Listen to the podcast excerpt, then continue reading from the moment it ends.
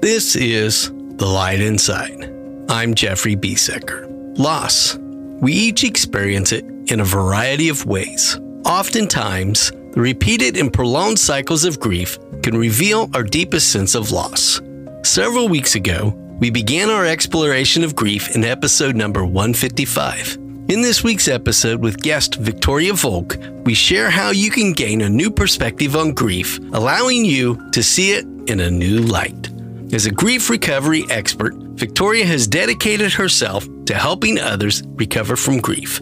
Her own experience of loss has given her an understanding of the challenges and confusion that often accompany grief. She is passionately teaching others how to grieve in a healthy way, transforming their lives for the better. If you're grieving and feeling stuck, this episode is for you. In the Grief Recovering Method, Victoria empowers us to begin the process of healing, wholeness, and peace. Tune in to find out how when we return to the light inside.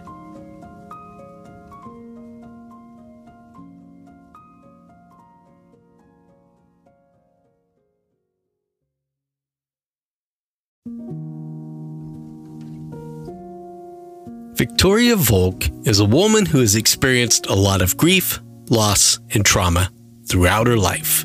Her father passed away when she was young, and she was molested in the years that followed.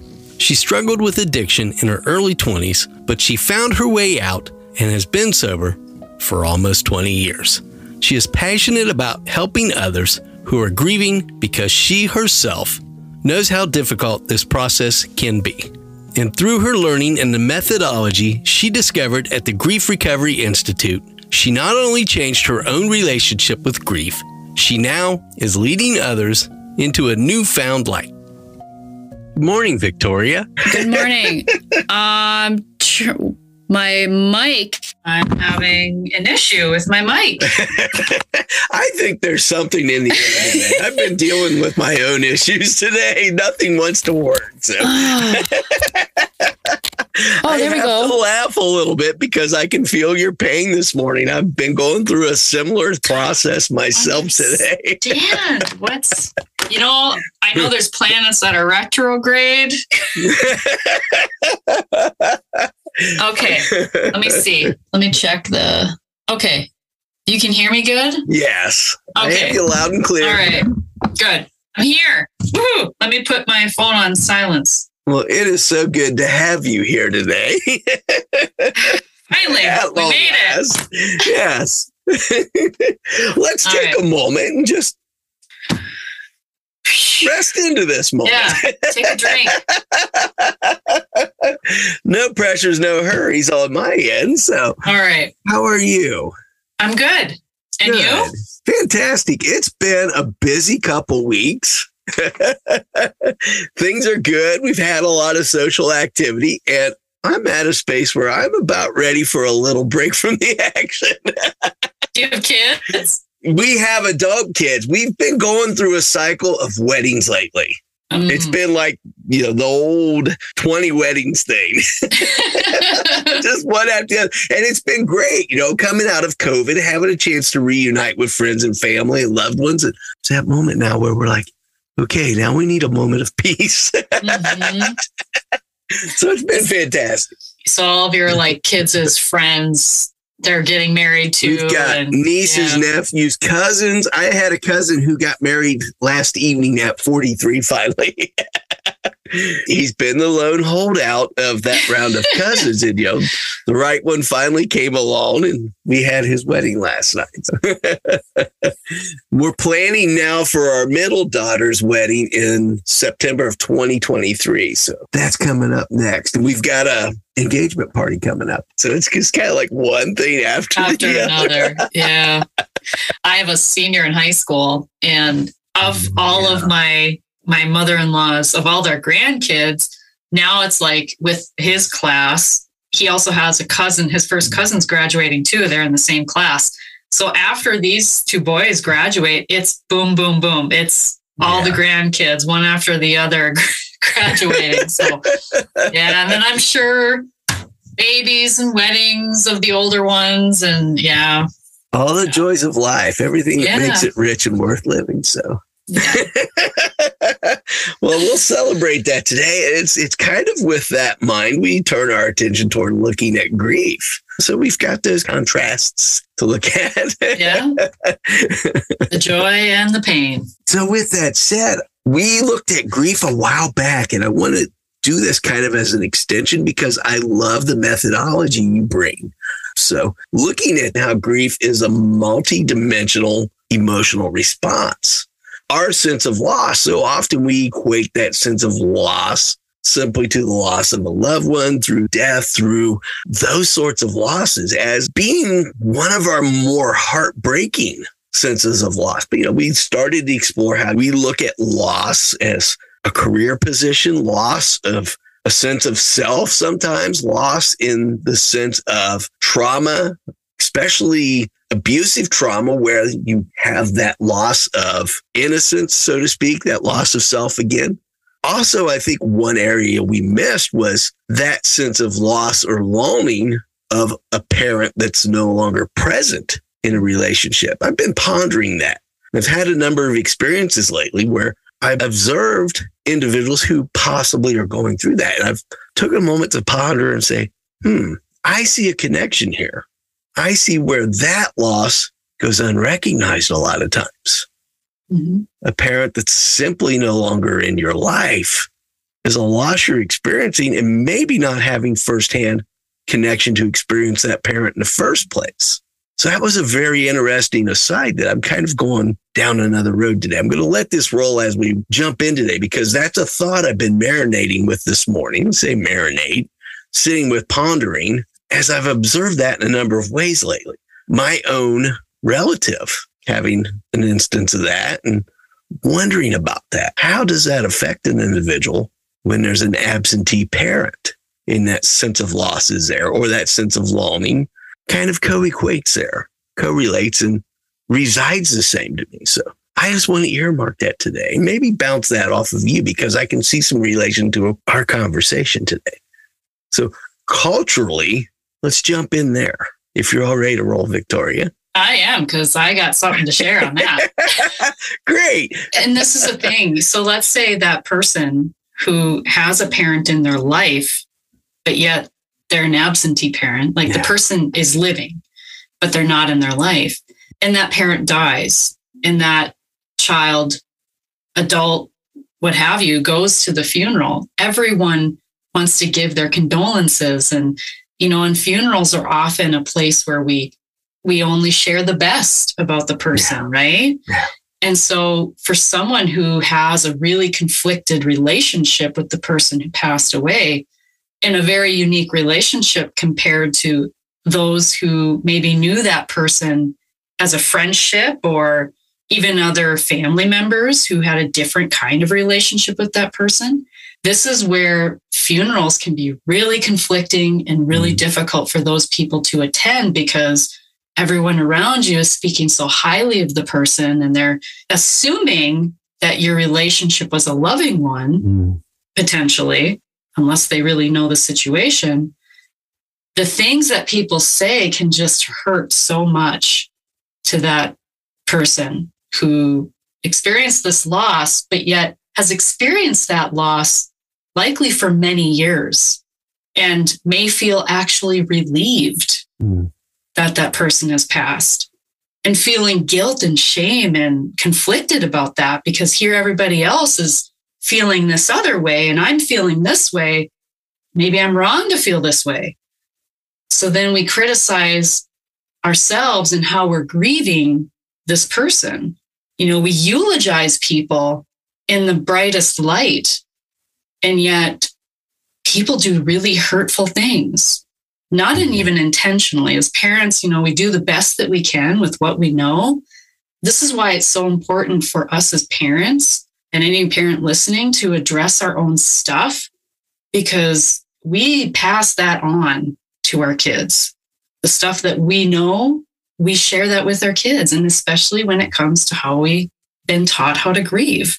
And this is why this generational learning about grief and how we grieve, I'm so passionate about it because when adults and parents learn how to grieve in a healthy way, it transforms not only their own lives, but the lives of everybody they know, including their own children.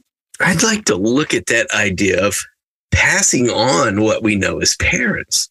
In that sense, when the parent is absentee, might there be that sense of loss from a child themselves of not having that opportunity to share that kind of relationship, to share that kind of bond, to have that exchange of that kind of knowing guidance of a parental figure when they're absent?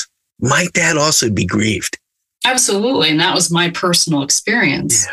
My father was mm-hmm. diagnosed mm-hmm. with cancer when I was six, six and a half. And within two years, he passed away. But he was sick that entire time. I was I was the youngest of four. I was bounced around from house to house while my mother was with, you know, my dad at the hospital and doctor's appointments. And then my grandmother was also dying of melanoma at the same time. So she had her mother who was sick and her husband, the father of her three of her kids. Um, I have a an older half sibling, but I didn't have that relationship with my father because he was taken when I was, you know, cancer took him when I was eight. So that is a relationship that I've had to grow up grieving and it's changed as I've grown. Like my grief has changed and evolved with me as I've grown.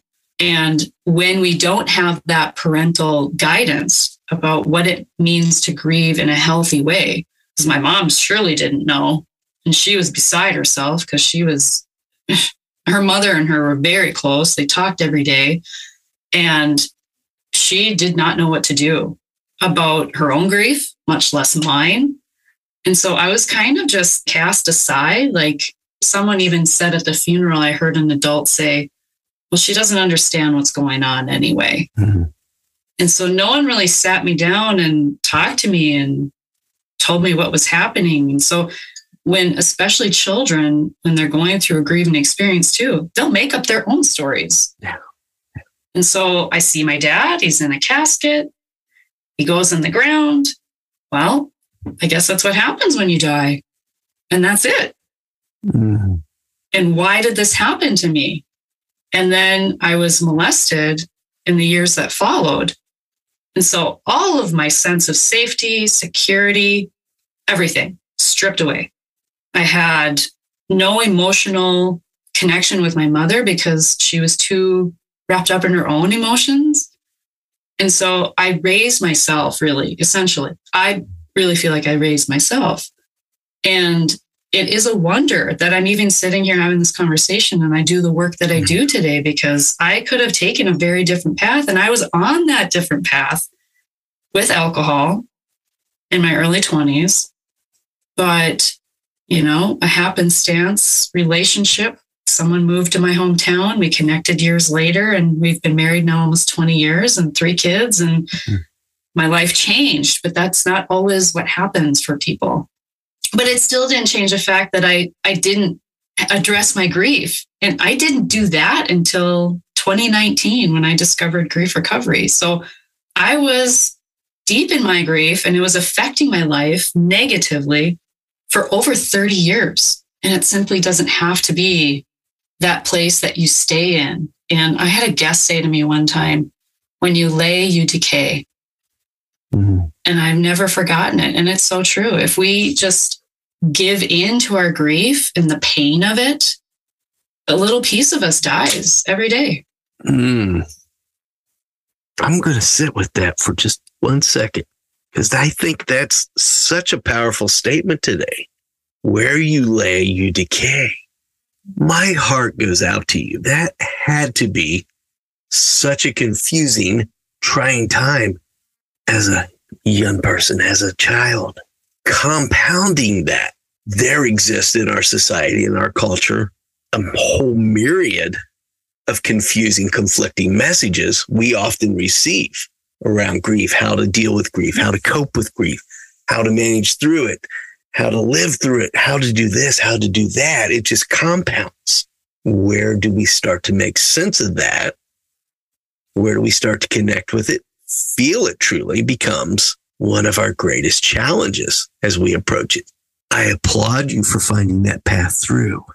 As we address those confusing messages, you've identified what you call six myths of grief, which are typically passed down from culture to culture through preceding generations, influencing how we identify with. It. Can you share with us your perception of these six myths, if you would?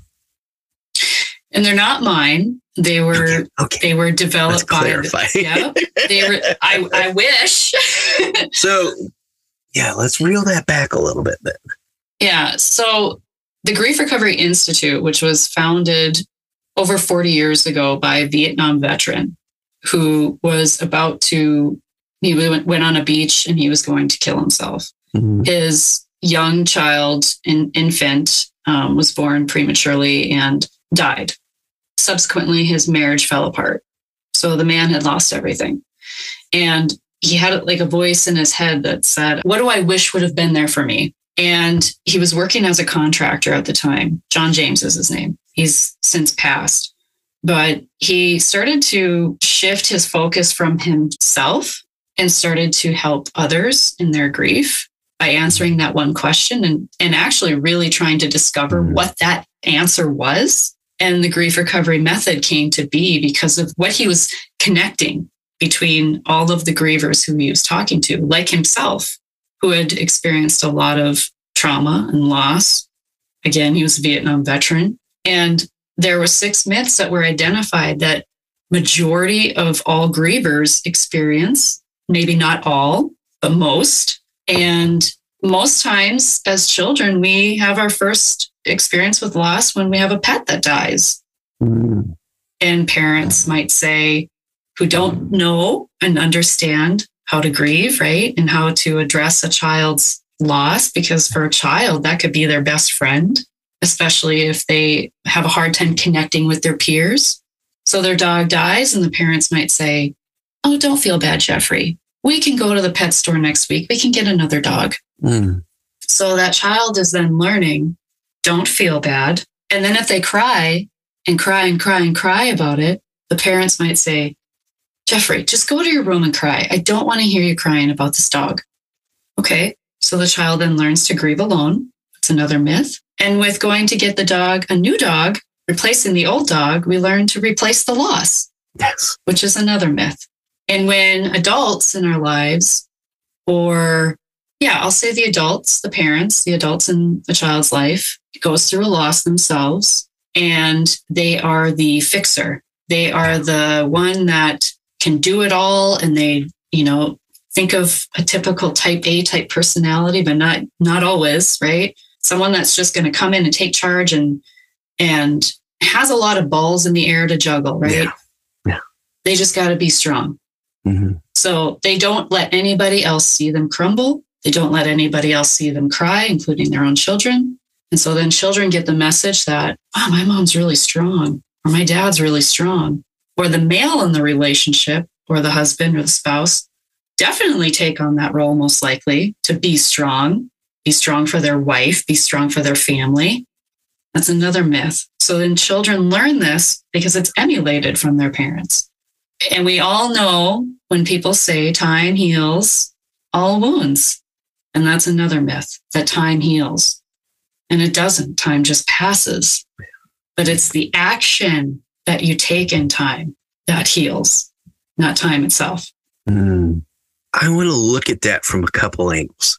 First, it's coming to mind to me to look at how that act of let's replace the grief, let's find something to fill that void, so to speak, to heal that pain, to move beyond it. I can see that pattern where that would repeat throughout life. And you kind of find that replacement thing. You find that sense that this is going to validate that pain I felt rather than feeling and validating it for what it was. I can see how that would surface, as you mentioned, in that drive for achievement, that drive for fixing or correcting. I could see how that accumulated trauma just keeps rolling around, building up in that energy, storing in our central nervous system, and just resurfacing every time we experience anxiety, stress, and pain.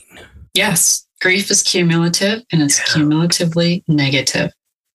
And here's a, like here's a story just to illustrate. Like for me personally, so going into my teen years, yeah, I go to parties and I drink occasionally, but it wasn't something that I leaned on to numb out or, you know, it wasn't something, for some reason, I had this knowing between right and wrong, even though it wasn't like necessarily emulated or taught to me. But I had a good friend who was, her parents had gone through a divorce and she was the opposite. She couldn't take a shower without having a beer. And she mm. was 13, 14 and really struggled with that divorce. And that's a story that I guarantee you is repeating today, many times over in many households for many kids. And so going into adulthood, you know, like I said, our grief changes with us. We evolve with our grief. Our grief evolves with us. That pattern came to my life, right? Like then I started to, I had more things happen to me, more grief happen. And it was like the tip of the iceberg, right? If we think of our, you know, when you come into a relationship with someone, they always say you bring your baggage with you. You literally bring your baggage with you. Yeah. Think of every grief experience you've had as a suitcase. And if people just dump their suitcases of all of the trauma and the grief that they've experienced in childhood, you are bringing that to your relationship. And that's impacting your life in all areas. It impacts your ability to make money, to make sound decisions, to trust yourself, to not rely on others for love, affection, affirmation. Like, this is where I think self love and self care has really become like buzz terms and really top of mind, especially after COVID. But it's absolutely true that we always tend then to look for someone else to fill that need or something else. In grief recovery, we call them STERBs, short term energy relieving behaviors, things that we resort to to feel better for a short period of time because the pain is painful. The emotional pain is painful. So it might be shopping, it might be gambling, it might be pornography, it might be relationships, alcohol, any kind of drug or substance, achievement, success, like just yeah. this, yeah. just that this drive. drive. To- yep. Yep. Yeah. And that itself often then produces that side impact of burnout a lot of times as a result. The coping mechanism from the uncovered grief being that sense of achievement, that drive, that endless pursuit of success. Sometimes that's not to marginalize then the value in our successes, but realizing unconsciously or subconsciously what might be going on. What's motivating that yeah. behavior? Yeah. What is the real drive behind it? Yeah, feeling a lack yeah. of self worth growing up, being told that you aren't worthy of something, you know, especially if you grew up in a like a, a lack mindset household you have to work hard for everything that you get. Nothing comes easy, right? Yeah. I think so many of us have those money, uh, similar money stories where we grew up in a house with a lot of lack. Yeah. And here's the thing it's like that's the perception, right?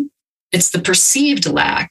Yeah, I can so, see where also, you know, that back to the absentee parent equation comes in that coping mechanism for that unresolved sense of loss, that lack of a guiding force to say, you know, these are healthy methods of building your life, building career, maybe absentee.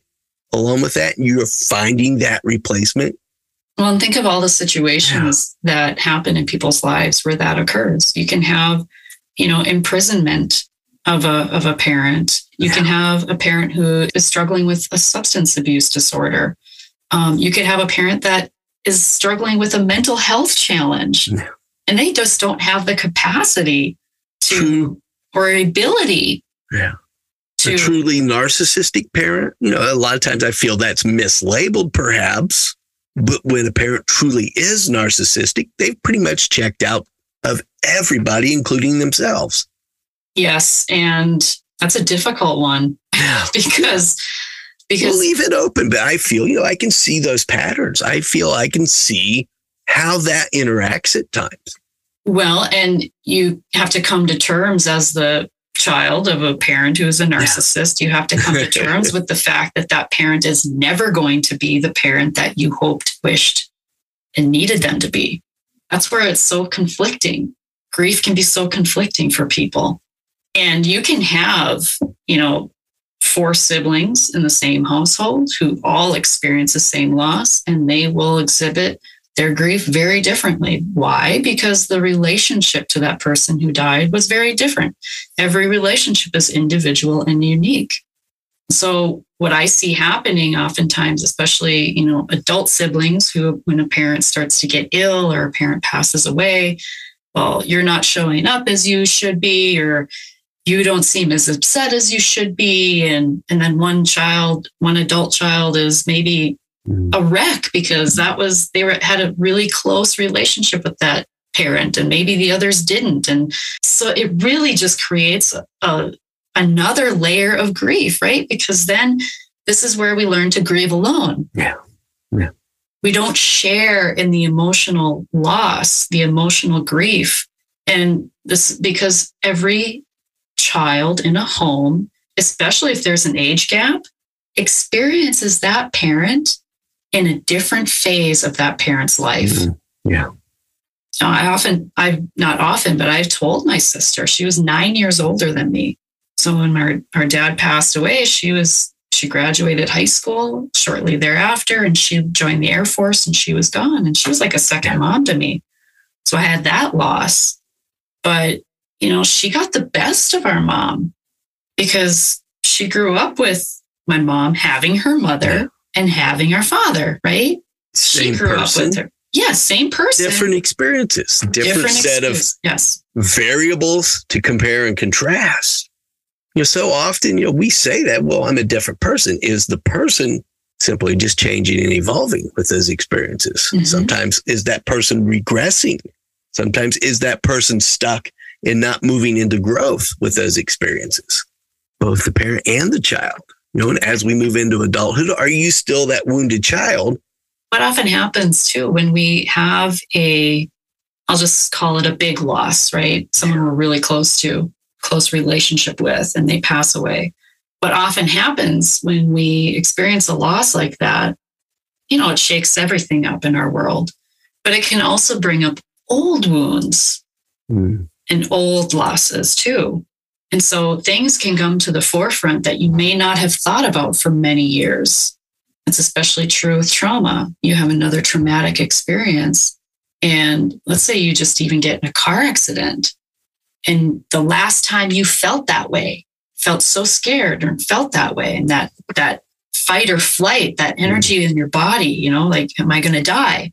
You might think of other instances where you felt fear and that anxiety and it brings up just everything else to the surface so many times. And so it can feel very confronting. And so this is where grief can be so overwhelming too for people.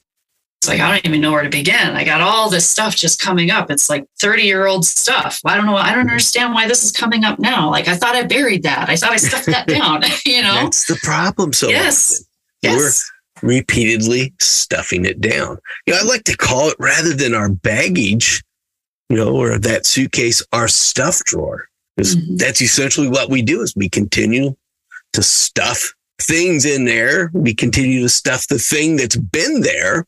You know, you think about that one drawer we often have in our house. You know, I know I do. I know I do in life. catch all drawer. catch all. Then it's like, yeah, this shit's coming back up again. There in and of itself. You know, you start to see it as shit because you don't process it. You start to relive it. You start to avoid it. And those avoidant things start to annoy you. they're uh, there. What do I do with them? You know? yeah, there's there's a I heard a term. I had said this before on the podcast, but I'd actually there's someone that actually has a program called this, but where people, you know, you just get to the point where you're emotionally constipated. Yeah. Uh-huh you know so you mention shit and it's like yeah it's we get so backed up with our own stuff and we can go into the energetics of this yeah. because i'm a certified biofield tuner which is all about addressing the energy mm. that is in our field around us that extends Oh, awesome. five to six feet out from us. And so when you are come into a room and you know, even getting on the call with you, right? You can feel Yeah. the person's energy, Yeah. like you can feel what energy they're bringing to, to the table. You know, so if you come into a room and you meet somebody for the first time, or maybe you haven't seen them in a long time, and you you get a sense of hmm, something's not right, or something's off, or or "Hmm, I'm not sure if this person is, you know, I'm not vibing with their energy, you Yeah. know, like Yeah. because our antennas are always on. Our energetic antennas are always taking in information. And I never understood this about myself until probably two, two to three years ago that I take in all of the information in the room of everybody. And I have learned how to kind of put this barrier between my my personal space and personal space of others so that it doesn't drain me but especially with grief and trauma as a kid there's so many pictures of me sleeping i would first of all i learned the whole grieve alone so i would go hide under my bed to cry Mhm. I would never cry in front of people. And what happens when you do that and you learn to stuff it and you learn to hide it, you get very angry. You can get very angry. And so I grew up into an angry adult and took everything to heart and thought the world was out to get me and just really just surrendered to this idea of, you know, to the lay you decay Yeah, piece to speak to that is I felt like I was just meant for a life of suffering. Mhm. But learning about energy and ener- the grief, the energy of grief itself and trauma and all of that, it's really opened my eyes to really truly how much our cells store from our emotional experiences when we allow ourselves to become emotionally constipated.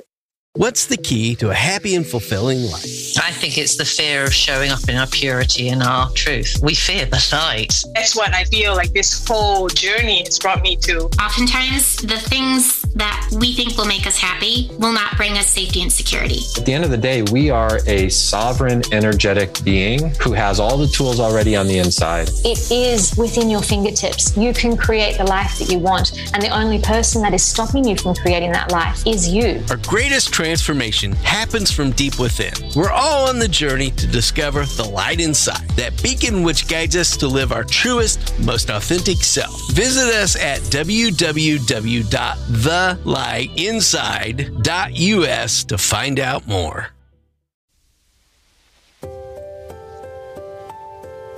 We hear it again and again. Time heals all wounds. Yet the emotional wounds of unresolved emotional trauma remain stored as unprocessed emotional energy. It lies dormant in our central nervous system, waiting to trigger emotionally reactive responses.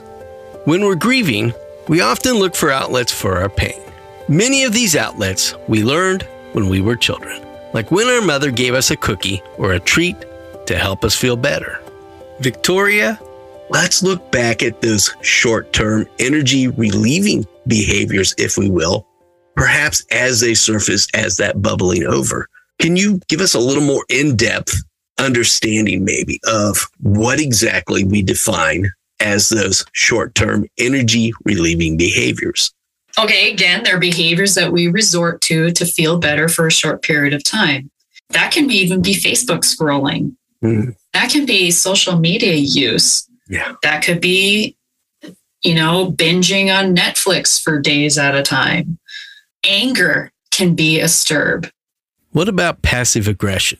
Yeah. So, example, like bringing up the energy piece again. So, if we are someone who is stuffing, stuffing, stuffing, we might be more likely to resort to anger or substance use to numb out, to forget, to become more like society wants you to be, right? You it's more acceptable to be happy than it is to be an angry person or than it is to be a sad person or depressed person.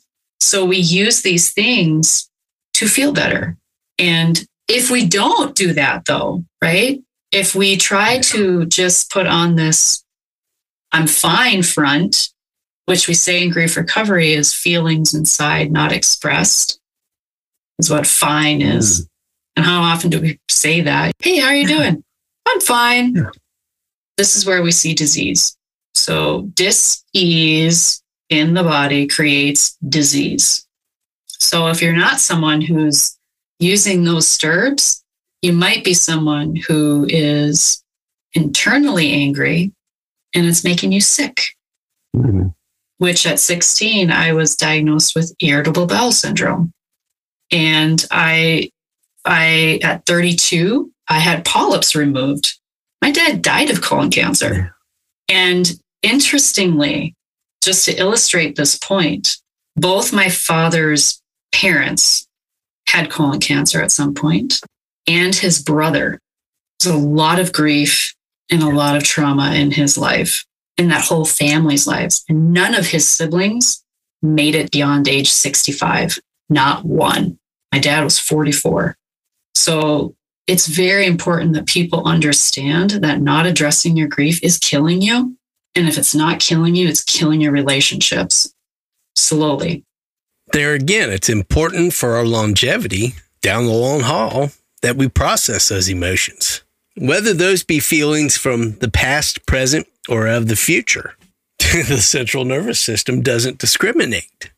I'd like to look from your perspective, if we might, at where you align with the idea of that grief passing from person to person, that idea of emotional energy passing from person to person, and how that then at times is thought to become, like you said, that irritable bowel syndrome. Is that a relationship that you view and have a perspective on? I have two different perspectives of this, yes.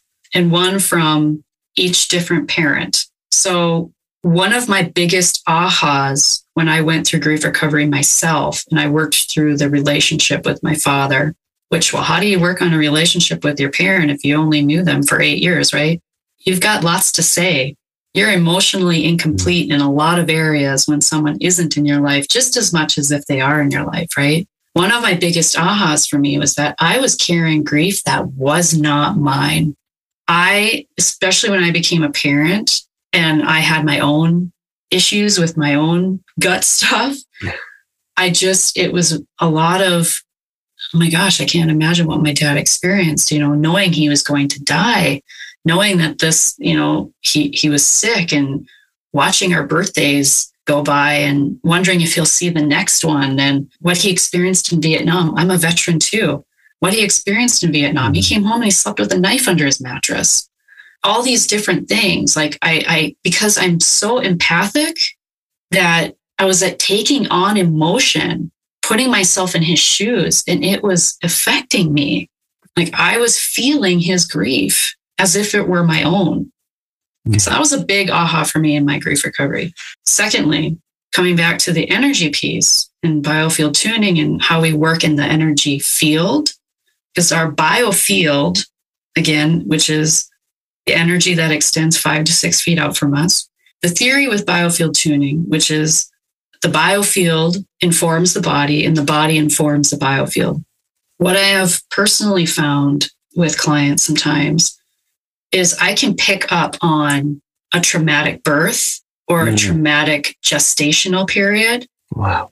Of when they were in the womb or at their birth based on their mother. So, especially as mothers, right, who carry the child, just like we, if we drank beer, the beer would then be passed on to our child, right? We are emotionally stress, anything that we are experiencing while pregnant impacts the child, just as if you drink a can of beer, right? So, this emotionally stress impacts the child's development. It can, right? I can't say yeah. it always does. but emotionally, though, emotionally, yeah. these, these, let's say the mother is in a constant state of fear. Let's say that yeah. she's in a really terrible abusive situation. Mm scared for her life, right? That's traumatic. That's trauma. And if we agree that trauma is stored in our body, what do you think is happening to that fetus, to that child? So this is why I can pick up on it in someone's biofield because the theory is is that our memories are stored in our biofield, in our energetic field. It imprints us, leaves an imprint. That's something I've always been fascinated with is that idea of a passing that generational energy as I'm kind of pondering it now. So often we look at that stress from the post traumatic aspect of it. How much of that trauma might be pre stress? Now, I don't have data right here in front of me. I don't have that direct relationship. I'm going to admit my own, perhaps unknowing ignorance of it in air quotes today, but I feel that's an area worth looking at. How much of that is pre traumatic? Looking from that combat veteran aspect. I have some experience working with individuals, fought PTSD post combat, couldn't quite get over some of those humps, so to speak, where they kept experiencing that prolonged PTSD. Through some past regression work, we were able to uncover some childhood traumas that were already PTSD that they took into combat and compounded. Some of their experiences with children in the combat scenario, really tipping that back to when they were a child and mirroring it and seeing trauma in a child. There was an unconscious knowing in some of that trauma that played in. Regressing back, we were able to pinpoint where some of that childhood trauma had originated in their own experience and open that doorway that then went back and bridged some of those gaps. The trauma that was leading up to the trauma that become another trauma so to speak, and finding those patterns and pathways. I think that's an area we could pay more mindfulness to as we all go forward. What's happening pre we so often neglect. So often we say it's all behind us. Yet we've never allowed it to pass through us to begin with. And we're constantly running. Bingo. I think that's one of our key aspects today to kind of leave out there and let others marinate in. Find the value and purpose. So you've mentioned as we're moving through all of these aspects of grief, the important role forgiveness plays. That's kind of a broad jump in point. Let's look at some of those advantageous and beneficial roles that forgiveness plays in our cycles of grief? Well, I'll jump into the idea of substance use and how that cycle continues. And you might have an experience where you're using alcohol. I'll just use that for example. And you start hiding it, you're hiding it.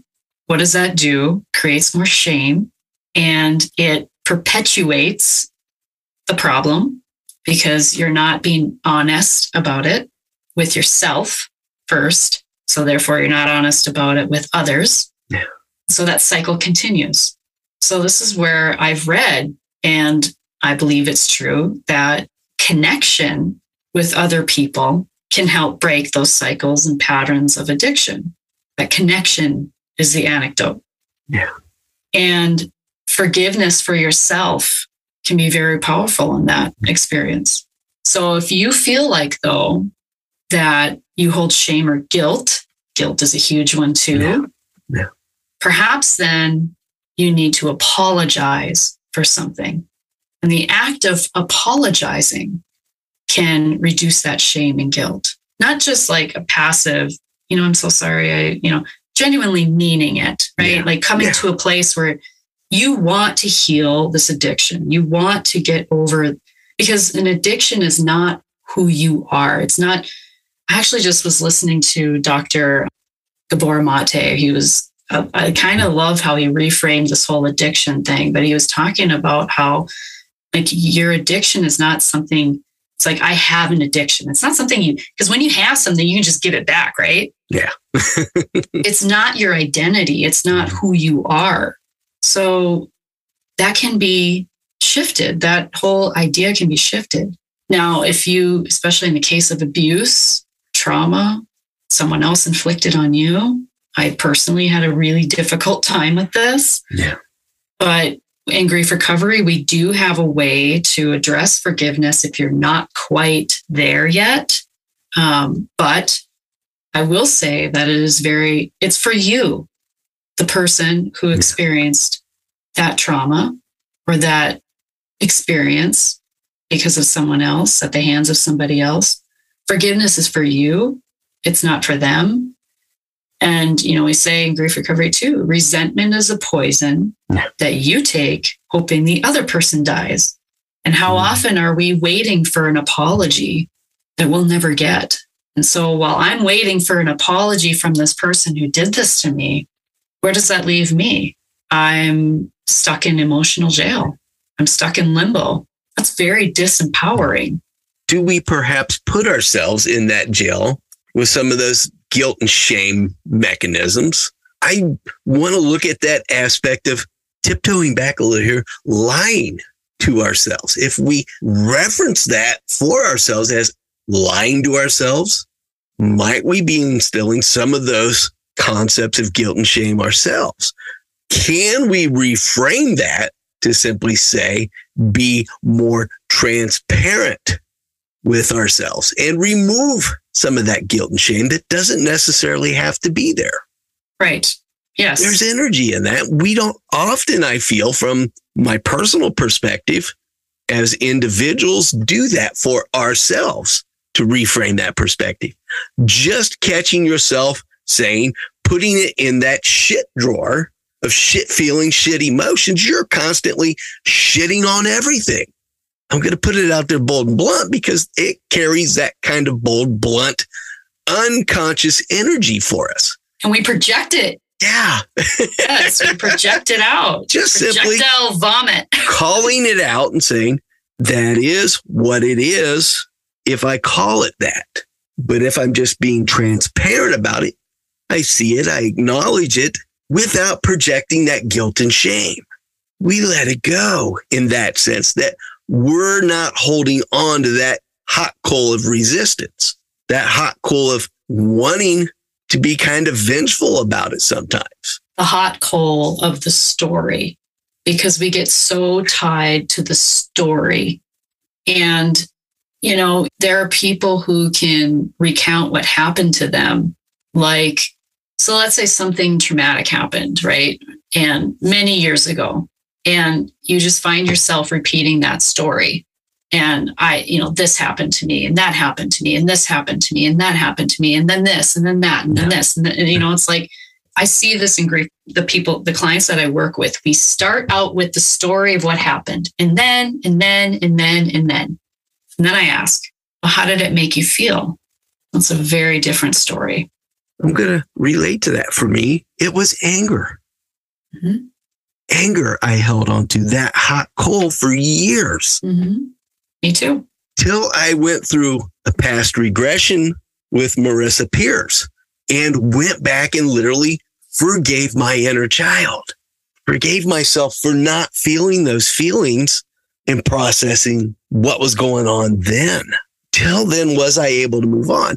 Now, moving on and allowing those feelings to pass through was not rejecting them, not saying I would never be angry again. Was simply saying when the anger arises, you recognize it, you think it, you feel it, you process it in a less adverse way, a way that's not hurtful and projecting to others. Simply saying you're angry should be a beautiful blessing. Expressing it in an outburst in hurtful, harmful manners, by no means. But finding that outlet to say, you know what? I'm angry. Being able to look someone transparently in the eye and honestly say, this upsets me. This hurts me. This does become overwhelming and stressful. And I can acknowledge that. I can recognize what you're doing is irritating me. Why then is it irritating me? Because it's my feeling. Mm-hmm. It's my experience. It's my process, my emotion. And that's all right. That's fantastic. That's a wonderful thing to love and nurture. You change the energy around it. You don't ignore it. You don't run from it. You just say, we're moving with it. We're feeling it. And we're just finding a new relationship and meaning to it. Changing the meaning to it. And that speaks to this aspect of grief recovery too, which was transformative for me with my own anger. And it's taking 1% responsibility, just 1%. Because people might say, Mm. especially in cases of abuse, child abuse, why do I need to take 1% responsibility? This wasn't, I didn't ask for this, right? Mhm. Okay, but I'm the one that's holding on to this anger. I'm the one that's holding on to this, this resentment. So it is my responsibility, not anybody else's, to take ownership of how I'm feeling and then decide what to do about it.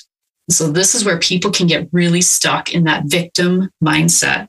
And that's where I was for over 30 years. I viewed myself as a victim. And that was the story I told. This happened to me, this happened to me, this happened to me, this, this, and this, and then, and then, and then, and then. But I never spoke to how it made me feel. Yeah.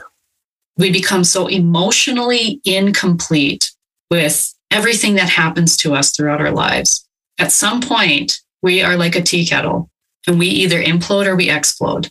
Mhm. And we can explode by using those STERBs or we implode with disease or both. We think of those, I know myself, when I was in that cycle, when I still tiptoe and um, experience that cycle, when those moments of anger still arise, because, you know, they happen. And it's valid. How many times as Yeah. parents do we shut children down when they're angry, right? When they're having What tends to happen-. Mhm. That short outburst, you very forcefully want to reject that hurt and pain away rather than sitting with the hurt for a moment and saying, why might this hurt? And how might I approach that story now? How might I allow that story to pass through me to become whatever it becomes? Hopefully you can allow that to pass through and start to guide or follow the current and allow it to flow in a more advantageous, beneficial manner. If you want to label that growth, label it growth. If you want to label it evolution and it's beneficial, advantageous, label it that. Whatever energy creates value and meaning for you, to me, is how I've changed that relationship. I'm going to own it for whatever I experience it because it's the only way I truly can experience it. Find the meaning that works for you and question why you might try to puke it back on somebody else if it's not. To me, it's become that essential. I'm going to say essential. I'm going to be meaningful with my words today. It's that essential of a value and asset, a tool, a trait, a mm-hmm. characteristic. We create labels simply to identify with things and try to have some understanding about it. Try to see the angles. Try to grow and evolve with it. Hopefully we're not trying in a way where we force it itself rather than allowing it to pass through us and follow the tide, follow the current, follow the flow. A lot of resistance in that process for people, you know, and that's, you have to ask yourself, what is the cost of resisting looking at your childhood with a microscope? And it's not to blame or shame our parents, but it's to bring an understanding to why we as adults do what we do, respond how we respond. And it's because of this pattern of thought and beliefs that are passed down. So, how we combat that is we challenge our beliefs. Is this really mine? Is this what I believe about this? Is this what I really think about grief? Do I really believe that I am meant for a life of suffering because I saw that emulated for me? Or can I challenge that belief by learning new tools, learning new information, integrating and implementing it, and taking action? Because information is useless if you don't do anything with it. You know, we've got, we live in a time where information is at your fingertips 24 7 podcasts, YouTube, books, Audible, like courses. We can learn anything about anything for the most part for free. But all of this advice, too, and all of this information out there, you have to learn how to discern what's for mm-hmm. you and what you're going to implement and integrate into your life because all advice Yeah. at the end of the day is based on that person, what they value as well. That's another topic. But people always give advice based on what they value, right? Yes. I value growth. I value growth, right? But if I'm talking to someone who doesn't value growth, they're not, they have earmuffs on. They're not listening. They're not taking Yeah, any. we all define that by our perspective. Yes. I like to look at life from my perspective like a pair of shoes. You know, when you go to buy a pair of shoes, what do you do a lot of times? I know what I do a lot of times try on a pair, walk around in them, see how it feels. I'm not quite falling in with these. They're not quite the pair that I want to go down that journey with. Do you throw the shoes aside and curse the shoes? Uh, these shoes were not for me. Da, da, da, da. I'm going to throw them aside. Or do you simply say, next shoes, please? Thank you for the opportunity to test it out hmm and step into that pair. Perhaps these pair didn't get you to the next step. Do you set them aside, tidy them back up for the next individual to experience, and simply step into the next pair till you find the pair you step into that journey with? Was going back and listening to some Alan Watts today. You know, Alan Watts can be out there and challenge us. Watts constantly was saying, what you do is right now. And right now becomes the next day, tomorrow, and everything after. So right now, what are you doing with the shoes? What are you doing with life? What are you doing with the opportunities and experiences, challenges, whatever you have before you? Are you casting them aside and saying, eh, I'm going to thumb my nose at it? Or do you say, yeah, simply thank you for the opportunity. Next, please. The interesting thing, I love that analogy. And the interesting thing, though, about opportunity is that when you are dismissing your own grief and not feeling into it, you don't, it's really difficult to see opportunity. Mm-hmm. I know personally that was my experience. like it was really you you don't Yeah. have a sense of hope for the future, right? You don't see mm. and because you don't really see yourself clearly, you don't see other people clearly. Uh, there's such a greater cost. That is a great point today because in our optimism, we turned a blind eye perhaps to that present moment for another. Let's reel it back to that moment. How then might we embrace that moment and form a new life when we find ourselves in that spot? I think it comes back to experimenting, right? Kind of what you were saying is experimenting with what, in order to discover what feels good for you, not what everybody else says should feel good for you, you have to experiment. And you have to, like you said, try on the different shoes, try on the different books, read the different books, listen to the different podcasts or what have you. Resonating with something is a cue that that feels aligned for you. And if we follow that curiosity, bring that curiosity into our grief experience, it feels more like a journey rather than this suffering. I don't know if that answered your question. I think it took us up to an edge where others can form their own view of it. Is it the shoes themselves that are taking us on that journey, or ultimately is it still our own two feet that get us there? We've went real esoteric today, and it's kind of divested somewhat from grief. But as we look at grief, we see where life is interconnected, where all things eventually connect to everything else. Yes, and I can elaborate there because what I what I found personally for me and what I've seen for other people too, even people I know or grievers I've worked with, everything leads to the next thing.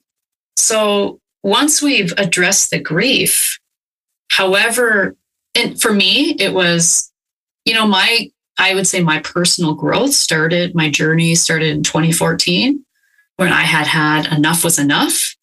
And I got Tony Robbins program and I got this other program and I started reading personal development books and just I started to take in information and I started to just I was taking every personality test uh, because I didn't know who I was.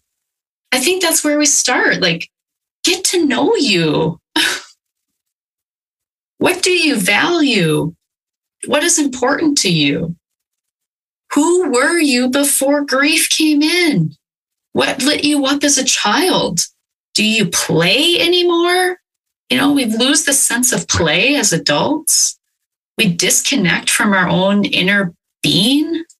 So it's really coming back to home within ourselves and utilizing the information and the tools to slowly chip away at all the stuff that's in the way. And when you feel alignment, it feels so good. When like you have ease, when you feel at peace within yourself. And I think that's for me what I've learned is I was not at peace. And I think that's true for anybody, mm. so many people in grief. You just don't feel a sense of peace within yourself. And so it's rediscovering you, the 2.0 after grief, because grief changes you. But who you were as a kid, you're still there. You're still in there. Yeah. And so it's bringing aspects of that back to life, that sense of play, that curiosity, and letting one thing lead to the next thing.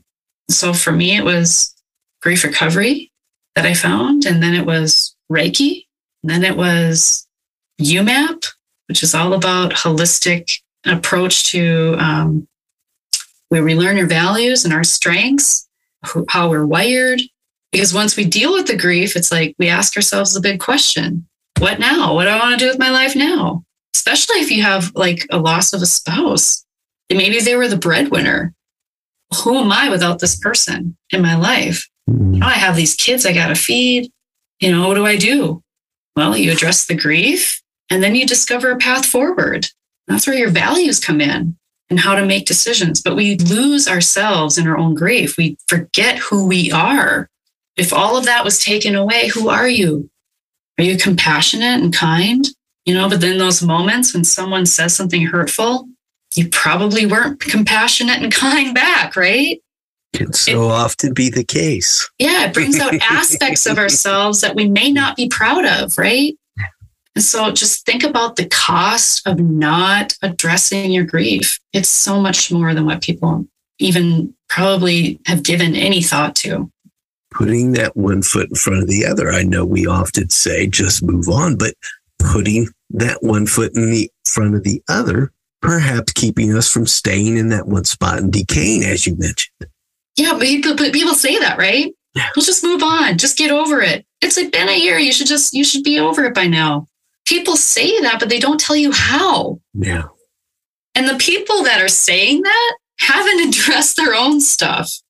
Mm-hmm. You know, so it's, you know, you have to learn how to tune people out too. It's easy to recognize, it's easier to recognize who, here's, I'll say this. If you are deep in grief, you don't go to the support group asking for the advice of the person sitting next to you who is deep in their grief, right?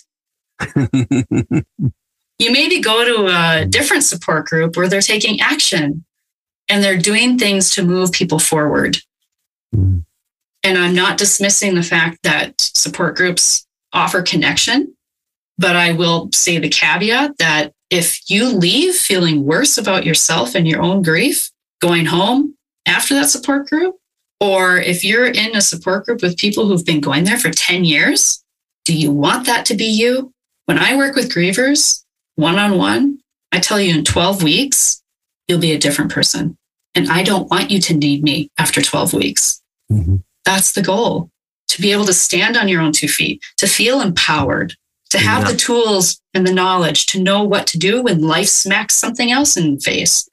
Standing on those two feet of your own, are you putting the shoes on the feet to kind of protect and pad that journey? Being the steps and actions to address that grief, to feel it, to move through it. But by the same token, not putting a rock in your own shoe that's going to make that journey more uncomfortable. Mhm. What might be that rock that gives you the limp that's hindering that journey? I think that's a great insight sometimes, perhaps to look at from my perspective, because I can be guilty at times of throwing a rock in things, putting it in my own shoe, catching yourself and saying, simply correct the course without the guilt and shame, without beating yourself up over it. And that's the clue, right? That something isn't aligned.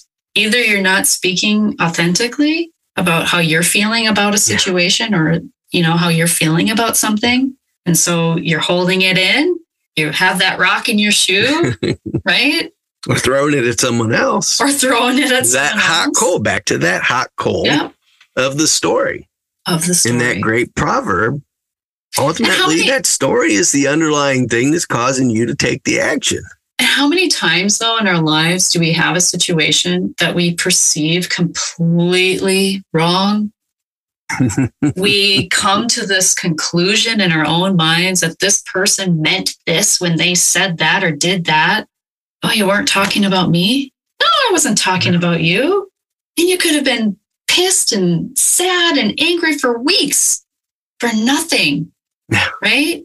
Yeah. Because you perceived that that person was saying it about you, right? A great example. I sat this morning. I have a dear close friend of mine who's also in the self help space, the coaching space, talking about that very same thing about how you view story, how you view your interactions with others, and how it's a reflection of what you believe, you know, what you're bringing to light.